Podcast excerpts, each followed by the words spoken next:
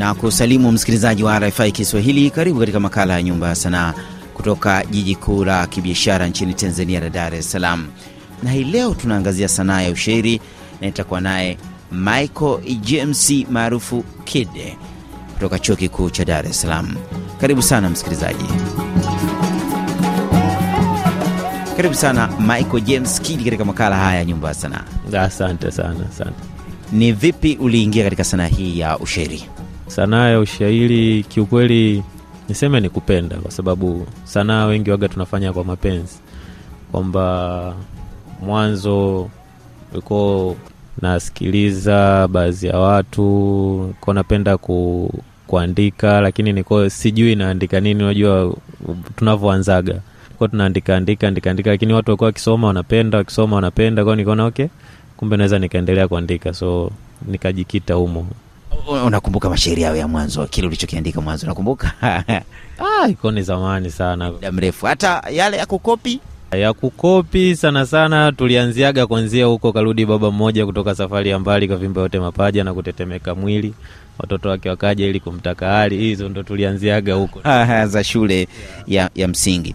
E, sekondari ulichukua uli mchepuo gani ambao ulikusukuma kuja chuo kikuu cha Dar es Salaam na kusoma sanaa hii ya ushairi? Uh, olevo nilichukua art ambayo nilikuwa napenda art kiufupi ni... manake umo ndani yake kuna lugha manake Kiingereza, Kiingereza na Kiswahili. Ya, kuna lugha, kuna Kiingereza na Kiswahili na historia pia. Kwa hiyo kutokana na kupenda sanaa, kwa baada ya kumaliza advance form 6 nikaweza kuopti kuja UDSM hapa katika department ya sanaa bunifu kuweza kuendeleza karia yangu ya, ya sanaa. Tupate shairi moja lolote lile ambalo nalikumbuka, ukivuta akilili linaweza likaja karibu. Moja naweza nikasema ilikuwa linaitwaga wife material, yaani mwanamke mwenye sifa za kuwa mke. Ya, mwanamke mwenye sifa za kuwa mke ndo nilikuwa nataka kumwandikia, kwa sababu kila mtu ana mwanamke wake anaye dream kumpata. Kwao linasema hivi kwamba katika pilikapilika pilika za kuangaika na kutafuta Manzese, Sinza mpaka Tabata, mpaka leo sijapata mwanamke mwenye sifa nazozitaka, mpaka najiuliza kwani mapenzi ni nini? Sura ama noti? Pongezi zifike kwa Zari the Boss maana mapenzi yangekuwa sura, Wasafi wangekosa first. Tuachane na hayo yasijeleta utata. Sasa tuingie kwenye mada, sifa za mwanamke anayemtaka. Kwanza awe anajua kuvumilia, hata akinifumania acheke na kunisifia kwa mashoga zake kuwa amepata mume lijali katika hii dunia. Pili, awe anajua kujali pia, wazungu wanaita kukea, hata akienda mwezini kutembelea asisite kunipatia shoga yake mmoja wa kunihudumia. E, e, kama hivyo hapo mwishoni asisite kuachia shoga yake mmoja e, ndo ni, nilikuwa nawaza hivyo kwa sababu watu wengi waga wana, wana, wanaandika kwa kwa, kwa kusema kwamba mwanamke wangu nataka hivyo hivyo. Mimi nilikuwa nawaza mwanamke wangu hivyo, japokuwa wengi wanahisi kama hawezekani kupatikana, lakini kwangu mi naamini hiyo ndo ilikuwa feeling yangu, ndo kitu nilichokuwa na kifili kwa muda huo wakati naandika. Tuvute pumzi na kibao chochote wakati tukiendelea kutafakari kuhusiana na sanaa hii ya ushairi. Ningechagua nyimbo ya mm, Malomboso na Zuchu nasa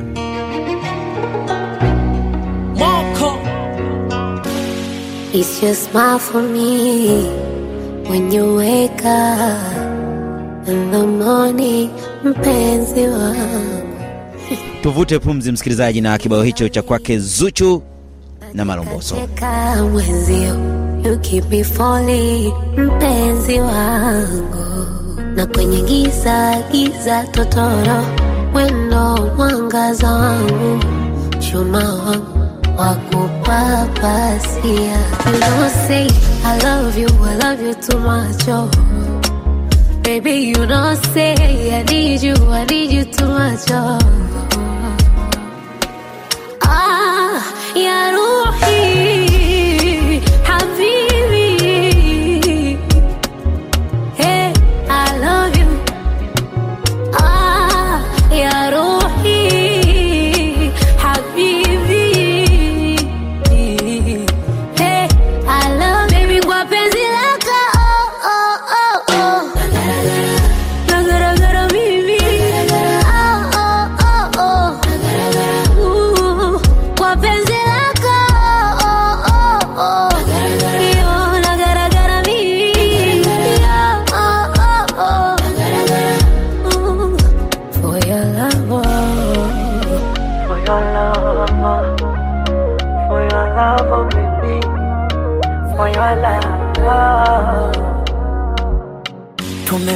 Shetani baby, tumewashinda mahasidi, tumewashinda mahayawani. Oh, hala, hala. Kitanda kiwe sahani mpenzi, ni kule ni kufaidi, nichoshe niwe tabani. Oh, hala, hala. Mi mtoto wa udongo, mvua siziwezi, kilema nsie na magongo, na chechemea. Dumange tupige msondo, unirutishe enzi nami nianze ndondondo kunyemelea. Nyemelea. Ja bless my love. Amen. bless my baby oh Amen. bless my one and only for I am your from the sun and the moon. Amen. midnight and the noon kipenzi changu wasije wakanibia Kitu gani kinakuvutia kutunga shairi? Ushauri ni sehemu ya mtu kuelezea kile kitu anachojisikia, labda ameshindwa kukieleza kwa watu, amekaa kimemtach kwa namna moja au kimemgusa kwa namna moja au nyingine, kwao anaamua kukiweka kwa njia ya maandishi. So akishare na watu, inawezekana kuna watu ambao walipitia experience hiyo, wakajifunza, wakajua namna gani ya kutatua alichokutana nacho. Hivyo nadhani ni mi mwenyewe tu nikiwa nimekaa na, na, na feeling zangu tofauti tofauti, ndo waga napenda kuandika mashairi, kwa sababu naamini ni sehemu ya mimi kuelezea hisia zangu ambazo ninazo, kwa sababu sio kila mmoja anaweza nikamfikia na kumwambia kitu gani na feel, ila kwa kupitia ushairi nadhani kila mmoja anaweza akaelewa nini ambacho nataka kuelezea. Umefanikiwa, ujumbe unafika, ujumbe huo, hisia zile ambazo zinabebwa na mashairi, umefanikiwa, zinafika. Ah, zinafika lakini niseme kwamba hazifiki kwa mawanda mapana, kwa sababu audience ya ushairi inakuwa kama niseme tu, fani ya ushairi kwa sasa inakuwa kama imeminywa kidogo, haiko katika upana ule ambao unaweza ukaufikiria. Wapenzi wapo, lakini mara nyingi waga wajui ma, ma event ya, ya ushairi yanafanyika wapi, yanafanyikaje, kwao, unakuta muda mwingine ukishare na watu ndo hey, mi napendaga hichi kitu na nini na nini. Kwa hiyo kungekuwa na mawanda mapana kidogo zaidi ya hata maredio matv, angekuwa na vipindi vinavyohusu ushairi, nadhani ndo ingekuwa inafika kwa urahisi zaidi. Kazi yenyewe ya, ya ushairi, washairi mnafanya kazi inavyostahiki. Ili kuwa mshairi mzuri unatakiwa ufanye nini? Ili kuwa mshairi mzuri, kwanza inabidi ujue ushairi wenyewe ni nini, kwa sababu kuna namna mbalimbali za kuandika mashairi. Kuna mapokeo kisasa, njia za kimapokeo, njia za kisasa. Ujue jamii yako inayokuzunguka pia ina, inataka nini, ujue wewe mwenyewe unataka kuelezea nini, way utakavyoandika. Je, jamii itakipokea moja kwa moja au itaelewa? Kwa sababu jamii inayotuzunguka kuna wengine sometime unafanya mashairi ya Kiingereza lakini unakuta jamii ambayo inaelewa mashairi ya Kiingereza ni ndogo. Kwa ukiweza kujua audience yako, kwa mfano ukifanya kwa maeneo kama chuo kikuu, watu wengi watakuelewa, lakini ukienda maeneo ya mtaani hauwezi kueleweka. Kwa hiyo ni kitu ambacho unatakiwa kujua kwanza, muktadha wako, unatakiwa kujua fani ya ushairi yenyewe ni nini na kujua mwenyewe unataka kuelezea nini ili uweze kuifikia hadhira yako ambayo inakusikiliza. Umezungumzia aina za ushairi, ushairi wa kisasa, ushairi wa kimapokeo. Hebu tuchanganue kwanza. Umezungumzia mapokeo, unamaanisha nini? Kisasa unamaanisha nini? Aa, nikisema kimapokeo tu kwa haraka ni mashairi ambayo yanafuata ulali wa vina na mizani au yanafuata sheria zote za uandishi wa mashairi, kwamba unatakiwa uandike katika ulali wa vina na mizani na nini, natakiwa uwe kuna mjalizo, kuna taklili, kuna nini, vitu vingi sana. Kwao ni yale mashairi ambayo yanafuata zile sheria au principles za uandishi wa mashairi. Lakini ukizungumzia maandishi ya kisasa, uandishi wa kisasa ni kama freestyle, unaandika kile unachojisikia, sio lazima ufuate ulali wa vina na mizani, lakini tu yawe yana yanatamkika au tunasema yanaimbika hivyo. Lakini ya kimapokeo ndo tunavyosema kwamba ni yale ya kizamani ambayo yanafuata yanafuata sheria zote za uandishi. Yapi ana mashiko kwa hivi sasa? Kwa hivi sasa yenye mashiko ni uandishi wa kisasa, kwa sababu uandishi wa kisasa nadhani watu wengi sana ndo wanausikiliza kuliko uandishi wa kizamani. Uandishi wa kizamani kidogo kama umepungua, lakini sio kwamba hauna mashiko. una mashiko, lakini sema kwa saizi naona kama haufanyiki sana. Hazira ya saizi kama haiutumii sana, ndio maana watu wengi wanatumia uandishi wa kisasa ambao unasikilizwa sana. Utaona kwenye hata kwenye TV siku ukiona kuna kipindi cha ushairi, basi utakuta watu wengi wametumia uandishi wa kisasa, so ule wa kizamani kama tukoga tunasikiliza ile ya hiyo mibange mnayovuta vijana. Eh, Siku hizi sio sana.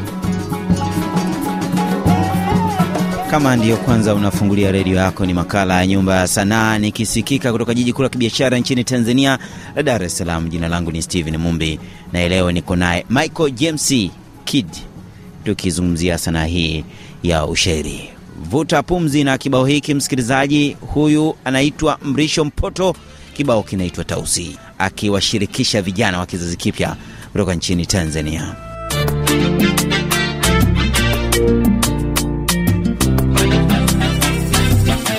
Moko Tausi wewe, Tausi wetu, karibu Tausi, uipambe nyumba yetu. Tausi wewe, Tausi wetu, mpendwa Tausi, mwayangu mwana kwetu, chanua mbawa zako waione rangi yako Tausi, mpole sauti, hiyo ndiyo sifa yako Tausi, chanua mbawa zako Tausi, waione rangi yako Tausi, jichunge Tausi, wasinyofoe nyoya lako. Karibu Tausi, karibu sana Tausi. Mchezo uliotukuta nao ni wa sadaka lawe Amina, mwenye kupata apate, mwenye kukosa akose. Kipapatio cha kuku kugani mweusi analiaje kwio kwio? Mpaka lini mwenye kupata apate? Mpaka lini mwenye kukosa akose? Asante Tausi, umeukataa mlio wa kwio na rangi ya kuku kugawana. Tausi, harufu unayoisikia ni ya chakula walichokula. Wameamua tu kujisaidia nyuma ya nyumba ili harufu irudi ndani kumchefua mpishi. Usishtuke, ndivyo ilivyo kwa watu wenye shine. Tausi, tumbo lenye kukataa huleta tumawe mawe. Unapotaka kututambulisha watoto wako kwa wageni, tumia idadi yetu na sio majina, maana baadhi ya wanao wanatumia aka siku hizi, watakuvuruga. Kumbuka, tika la kuni ni fungato lililofungwa kwa mkazo, halipaswi kumuumiza mbebaji. Karibu Tausi. Tausi wewe, Tausi wetu, karibu Tausi, uipambe nyumba yetu.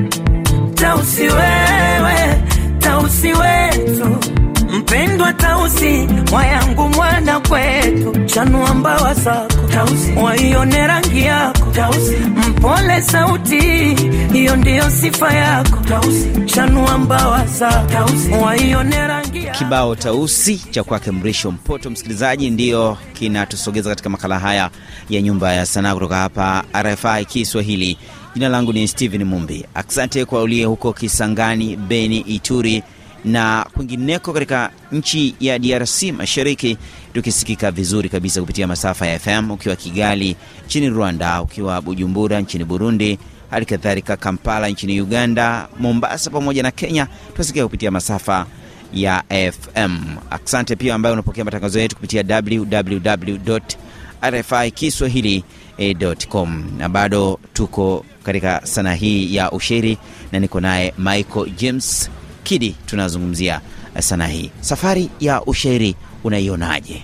Ni nzuri, naweza nikasema kwamba oh, siku hizi wanasema yajao yanafurahisha, kwamba tunaona kuna future inaonekana kwamba saizi kidogo tunaanza kupata watu wa kutusikiliza tuna, kama media hivi, umenifuata leo, tumeongea hivyo, ndivyo watu wanavyozidi kuendelea kujua fani ya ushairi inakuwaje. Kwa nadhani baada ya miaka kadhaa fani ya ushairi itakuwa tu kama fani nyingine, kama ilivyokuwa vichekesho. Unajua zamani kidogo fani ya vichekesho ilikuwa kama na yenyewe iko chini, lakini wameipa wameipa nanili plomo plomo plomo mpaka sahizi tukiangalia fani ya vichekesho ni kubwa tena, ni katika nyanja zote, so stand up comedy, so uchekeshaji wa kwenye TV, vyote viko viko juu. Kwa hiyo nadhani hata ushairi pia baada ya miaka kadhaa naona kwamba itakuwa ni tasnia kubwa, naona Sio kazi rahisi kuwashawishi wazazi kwamba anaenda chuo kikuu cha Dar es Salaam kusomea sanaa bunifu. Hawaelewi ukiwambia sanaa za majukwani kwamba unaenda kuwa e, mcheza mnengwaji kwenye stejini, unaenda kuwa mshairi. we uliweza vipi? kwa, kwa kweli ni, ni, ni sio sio kazi ndogo, lakini niseme tu labda nimebarikiwa kuwa na wazazi waelewa, kwa sababu mara ya kwanza siku, sikupewa limit kwamba omba kozi hizi kozi hizi kozi hizi kozi hizi, ila nilipoomba nikachaguliwa, mzee wangu aliniambia all the best tuta, kwa sababu ni kitu ambacho umekipenda siwezi nikakuzuia, naweza nikakuchagulia kitu kingine ambacho pia unaweza usikifanye ukiwa na furaha, na bado tunaendelea kufanya sanaa. Tunaamini siku moja sanaa ita- pale ambapo tunataka, kwa sababu unaikimbia sanaa kati ni kitu ambacho kiko moyoni mwako, naenda wapi sasa? Ya, tunafanya tunaamini ipo siku moja itakuwa ni kitu kikubwa, kwa sababu kama sio wewe kuipambania sanaa, sasa ni nani? Manake inabidi ujitoe. Tutajitoa mpaka tuta, tunajua tutaifikisha tu mahali tupate shairi kidogo mojawapo. Tumeliona shairi la kwanza likizungumzia mapenzi, hebu tuone shairi lingine linazungumzia nini. Karibu Michael James, karibu. Ah, na hili pia naweza nikasema linazungumzia mapenzi, linaitwa Kidawa. Ah, Kidawa, binti ameuteka moyo na nyororo kabisa kuufungia, amejawa na huba la choyo, hataki kabisa na mtu kushea. Kama ni safari nishafika na mabegi tayari nishayatua, nishakula kiapo cha utulivu kwake tuli nimetulia, naye ashaapa kwa mababu kutokuwa kiguu kiruka na njia kama ni uzuri Kidawa amejaliwa. Naposema ni mzuri, ni mzuri kweli kweli, wala sio namsifia. Hata wakijipodoa hawawezi kumfikia, hata wakitumia makeup level za Kidawa watabaki tu kuzisikia. Uzuri ninachojua ni kuwa makeup huwa haitengenezi shape ya kichwa. Katu, huwezi jua utelezi ndani ya mtungi. Mpaka pale kidole utakapokitia. Nishaonja ladha ya mapenzi na siwezi kabisa kusimulia. Mapenzi kujaliana bwana, mapenzi kupendana jama, mapenzi kusaidiana wana. Kidawa moyoni ameshaingia, hata akiingia period navaa pedi mpenzi kumsaidia. Hataki niende baa, anapenda niwahi kurudi nyumbani. Mtoto anayajua mahaba, hata akinipa light huwa inanukia ubani. Napotoka kazini nimejichokea, kwa mahaba huja kunikumbatia huku maneno mazuri akinitamkia, wallahi huwa najifili niko high like a train in the sky. Akiwa mbali naumia, na jinsi kuchanganyikiwa vile na miss, naweza shinda hata taji la Miss Tanzania. Kuweka uzi kwenye sindano sio lazima ulambe, mapenzi sio mapambano kwamba mshindi atapewa kombe. Kidawa saluti zote nampigia, mitutu ishirini na nne yote angani italia, kwa laa nazo nipatia Safi sana. Na kwa- nini mashairi yako zaidi umejikita kwenye mapenzi? Maanake pale awali ulizungumzia kwamba namna gani unapenda kuwasilisha yale unayoyawaza ama yale unayoyafikiria. najaribugi kutengeneza kitu ambacho hata nikiwa nakifanyia performance on the stage, hata mtu ambaye ametoka sehemu nyingine au nchi nyingine akiona anaweza ka- kaona that Tanzanian culture, ule ni utamaduni wa Mtanzania. Kwa hiyo huwezi ukasema umefanya shairi la kidawa, unafanya shairi la kidawa unaingia um, umevaa labda nanilia, haiwezekani. Yani uta, lazima utavaa kitanzania, utavaa kidawa, labda atavaa kanga, atavaa nini. Kwa hiyo inakuwa ni rahisi ku, kuwasilisha kacha yetu ya Kitanzania kuliko kuliko mashairi mengine ambayo mi napenda kuandika mashairi ambayo yana- yanawasilisha sana tamaduni zetu. Tukielekea ukingoni wa makala haya Nyumba ya Sanaa, na kushukuru sana Michael James Kid kwa kuzungumza nasi katika makala haya ya Nyumba ya Sanaa. Unapatikana vipi mitandaoni? Napatikana kwa Instagram, natumia Kid Black, K I D Y Black, Kid Black yeah. Kwa nambari ya simu ukianza na alama ya kujumlisha 255 Aa, ni jumlisha 255 715 099 132. Nakushukuru sana. Asante sana. Ndiyo na kunja jamvi la makala haya Nyumba ya Sanaa kutoka jiji kuu la kibiashara nchini Tanzania la Dar es Salaam.